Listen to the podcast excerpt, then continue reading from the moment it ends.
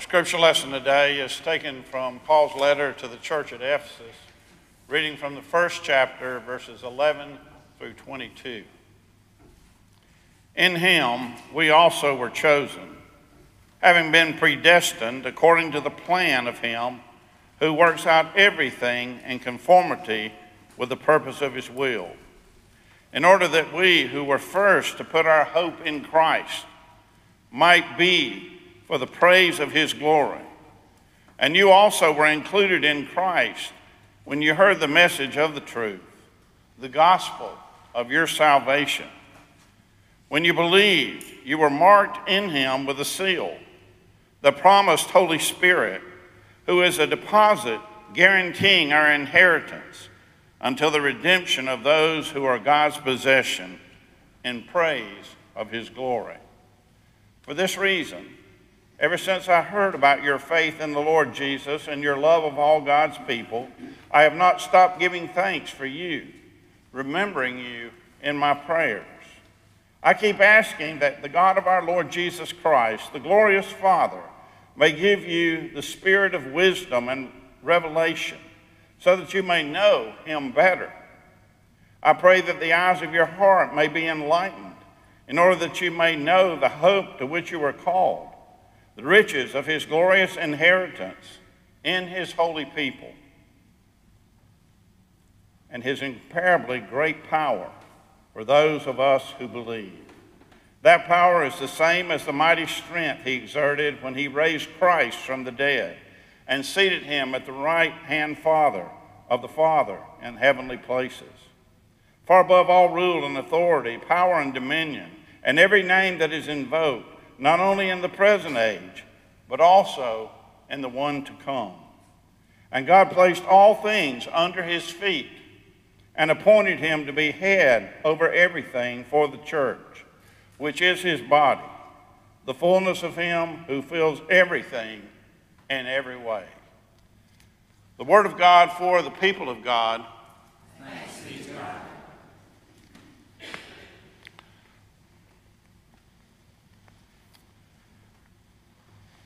When I was here last time, and again this time, uh, there's been a misunderstanding about where my wife Winnie and I live. Uh, a lot of people thought we were living in Columbia and we were commuting to Greenville.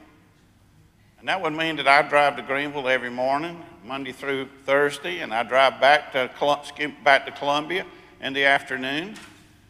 And uh, we drive up here on Sunday morning, but that's not the case. I retired in 2016 and we moved to Greenville from Columbia. I had served 18 years at Shandon and we came back to back home in, in essence.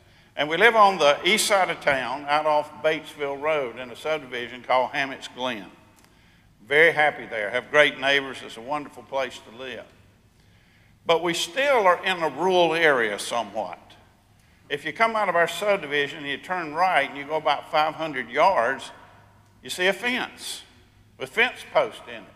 And you see a pasture and you see cows.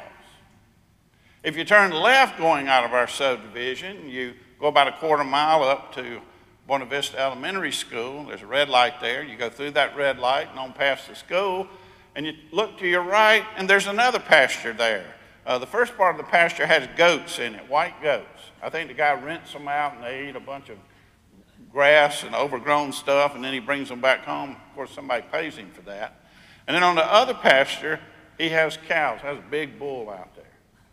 Now, I like living around those fences because I have a hobby. It's an unusual hobby. When I drive by fences, I look particularly at the fence post, and what I'm looking for is a turtle sitting on a fence post. Now, have you ever seen one? Anybody? I haven't seen one either. but that's my hobby. I keep looking for a turtle on those fence posts. And a turtle on a fence post is a very unusual thing. But I've never seen one. But I keep looking. Now, if you saw a turtle sitting on a fence post, what would you think? How'd he get up there? Yeah, how in the world did that turtle get on top of that fence post? And you would think, well, Maybe he jumped up there. Or maybe the wind blew him up there. Or maybe he climbed up there. I don't know. I don't know. When you think about it, though, the only way a turtle could get on top of a fence post is if he had help. Somebody had to put him up there, didn't they? That's the only way I can imagine that a turtle could get on top of a fence post. Somebody put him up there. He couldn't get up there on his own. That phrase, post turtle, you might have heard of before. It, has been used in politics a lot. President Clinton, the two Bushes, President Obama all spoke of post turtles because they knew they didn't get to the White House by themselves. They knew that millions of people voted and thousands of people assisted them in their campaign, and that's the way that they got elected to the White House. Somebody put them up there. And Pulitzer Prize winning author Alex Haley, he has a picture of a turtle sitting on a post on his desk. And he has it there because he says that, you know, his family came from Africa. They were brought here as slaves. They went through slavery. After slavery, they worked hard and made something of themselves, made something of a success. That laid a foundation so he could uh, also have success. Pulitzer Prize winning author. Remember, he wrote Roots, and he's a professor at a college. And how about you? How about me? Are we like a turtle sitting on a post, fence post? Of course we are. Of course we are. We're like a turtle sitting on top of a, a, a, fence post, and our scripture lesson tells us about it this morning. Listen to what the text says. It says, Praise be to the God and Father of our Lord Jesus Christ, for he chose us in him to be holy and blameless in his sight. In his love, he predestined us to be adopted as sons and daughters of Almighty God, creator of heaven and earth. Now, you, can you conceive of such a thing? Me, little old me, nobody. Adopted as a son of Almighty God. And you, you're pretty impressive looking sitting out there this morning, but, but really you're just little old you, and you've been adopted as a son or a daughter of Almighty God. This great, awesome God, omnipotent God, all powerful God, adopted you to be his son and his daughter. Isn't that impressive? I mean, it makes you want to stick your chest out a little bit this morning, doesn't it? Because God has chosen us to be His sons and His daughters. And one of my habits, especially in the summer, is to get up before my wife and I get a cup of coffee, maybe a little something to eat, and I go sit on our patio. I have my devotion out there. And I drink my coffee and just look around. We bought our house, retirement house, about six and a half years ago, and we have a small backyard. It really is small. But I have tried to make it a pretty place. And I've planted azaleas, I've planted hydrangeas, I've planted, planted butterfly plants, I've planted uh, black eyed Susans. I have a lot of those. And I have all these blooming plants that make our yard a pretty place. And then you add to that the bluebirds that nest there. We've intentionally put out mealworms and tried to draw bluebirds to our backyard. And last summer, four pairs of bluebirds raised hatchlings in the same birdhouse. Now, we bought an expensive bluebird box with a little comb on the bottom so the squirrels can't get up to it. Brand new. Bluebirds fly up to it, look in, they fly away to another older. They won't use that bluebird house. I don't know why. I wish somebody could tell me. Maybe you know. But they have this one bird house they go in, one, one group will move out, another group moves in, and we sit there and watch the hatchlings come up to the door of the bird house and they stick their head out and they look around. It's like they're scared to come out. And you watch them go through that trauma of trying to launch out and try to fly. That's a lot of fun. We sit on our patio and have a great time doing that. And then you add to that the hummingbirds that we've drawn to our yard. Some people are shaking their head. They know exactly the enjoyment I'm talking about. And dragonflies. I never thought about dragonflies being so beautiful. I went on, we went on a nature walk with Rudy Mancke in Columbia. You've seen him on Nature Scene on public television. And, and uh, we were walking across this field, and he stops, and there's a dragonfly. And then that dragonfly leaves, and he looks down, he picks up the little leaf, and there's uh, dragonfly eggs. You barely see them. I, I was amazed at that. But dragonflies, you know, there's one, he has a, a red back and it has a blue square in the middle of it. I mean, those things are so beautiful to look at. And I sit out there, and I sit out there for an hour and a half sometimes, and as I look around, I think about the awesomeness, the omnipotence, the power, the imagination of Almighty God, this great and glorious God who's created all this beauty for us to behold and, and be inspired by. This God has adopted me as a son. This God has adopted you as a son or a daughter. And why would God do that? You know what the Bible says about us? The Bible says we all have sinned, we've all fallen short of the glory of God. We've all messed up in some way.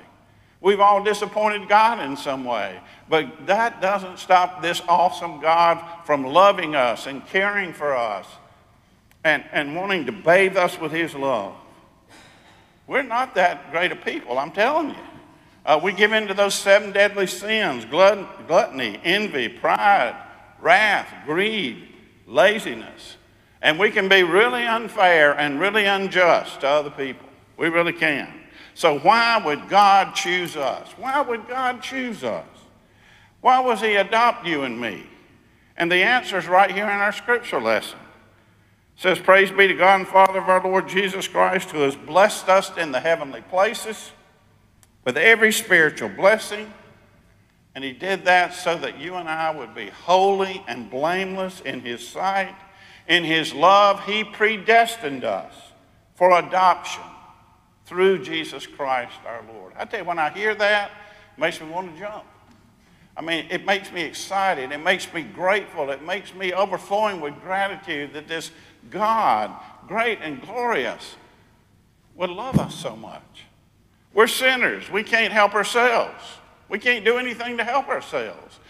But where we can't help ourselves, God can help us, and He did. He sent His Son, Jesus Christ, Uh, to die on the cross to pay the price of our sins so that we might be forgiven, so that we might be adopted as His sons and His daughters in His family. God favored us while we were still sinners. That's amazing to me. He favored us while we were still sinners. It just amazes me. Now, what does this adoption look like? Oh, we find it all through the Bible. One particular place we find it is in Luke's gospel. Luke um, tells us a story about a man by the name of Zacchaeus. Now, you know the song. We won't sing it, but you know the song as well as I do. And Zacchaeus, I see a little child out there. And I know it too, just like you do. But we know that story of Zacchaeus. Zacchaeus was a, a tax collector. He was a dishonest tax collector. He was a corrupt tax collector. And he cheated people. You know, they, he, they owed so much for their taxes, he would charge that, and then he would charge more. He put the extra money in his pocket. As a result, he was very rich, had great luxury he lived in. Well, the common people had, didn't know anything about luxury. And uh, he was a cheat. He was just corrupt as he could be. And one day he hears Jesus coming to his, coming to his town, so he, he goes out and gets up in a sycamore tree because he was short. You know the story. And and Jesus comes by, and Jesus walks right up to the tree and looks right at him. Uh, Zacchaeus, I'm coming to your house today. I imagine Zacchaeus almost fell out of the tree. He probably didn't know what to do. I don't think he knew what to do. But he got down out of the tree and he went home with Jesus, didn't know what was going on, didn't know what was going to happen. But Jesus came to his house, and while Jesus was there, they talked. And Jesus let him know, I love you, Zacchaeus. I care about you. And Zacchaeus thought, wow. And after their meeting that afternoon, Zacchaeus said to Jesus, he said, listen, he said, listen, I'm going to pledge half my wealth to the poor. I'm going to give it back to them. And if I've cheated anybody out of anything, I'm going to give it back to them four times as much. And Jesus said, Zacchaeus, today salvation has come to your house. Adoption is receiving the grace of God. Adoption is receiving the grace of God through Christ, confessing our sins, professing our faith, and putting our faith and our commitment to live our life every day as sons and daughters of Almighty God, which is our privilege, which is our privilege. Now I want you to think about this morning, how did you get here? Why are you here? What brought you here?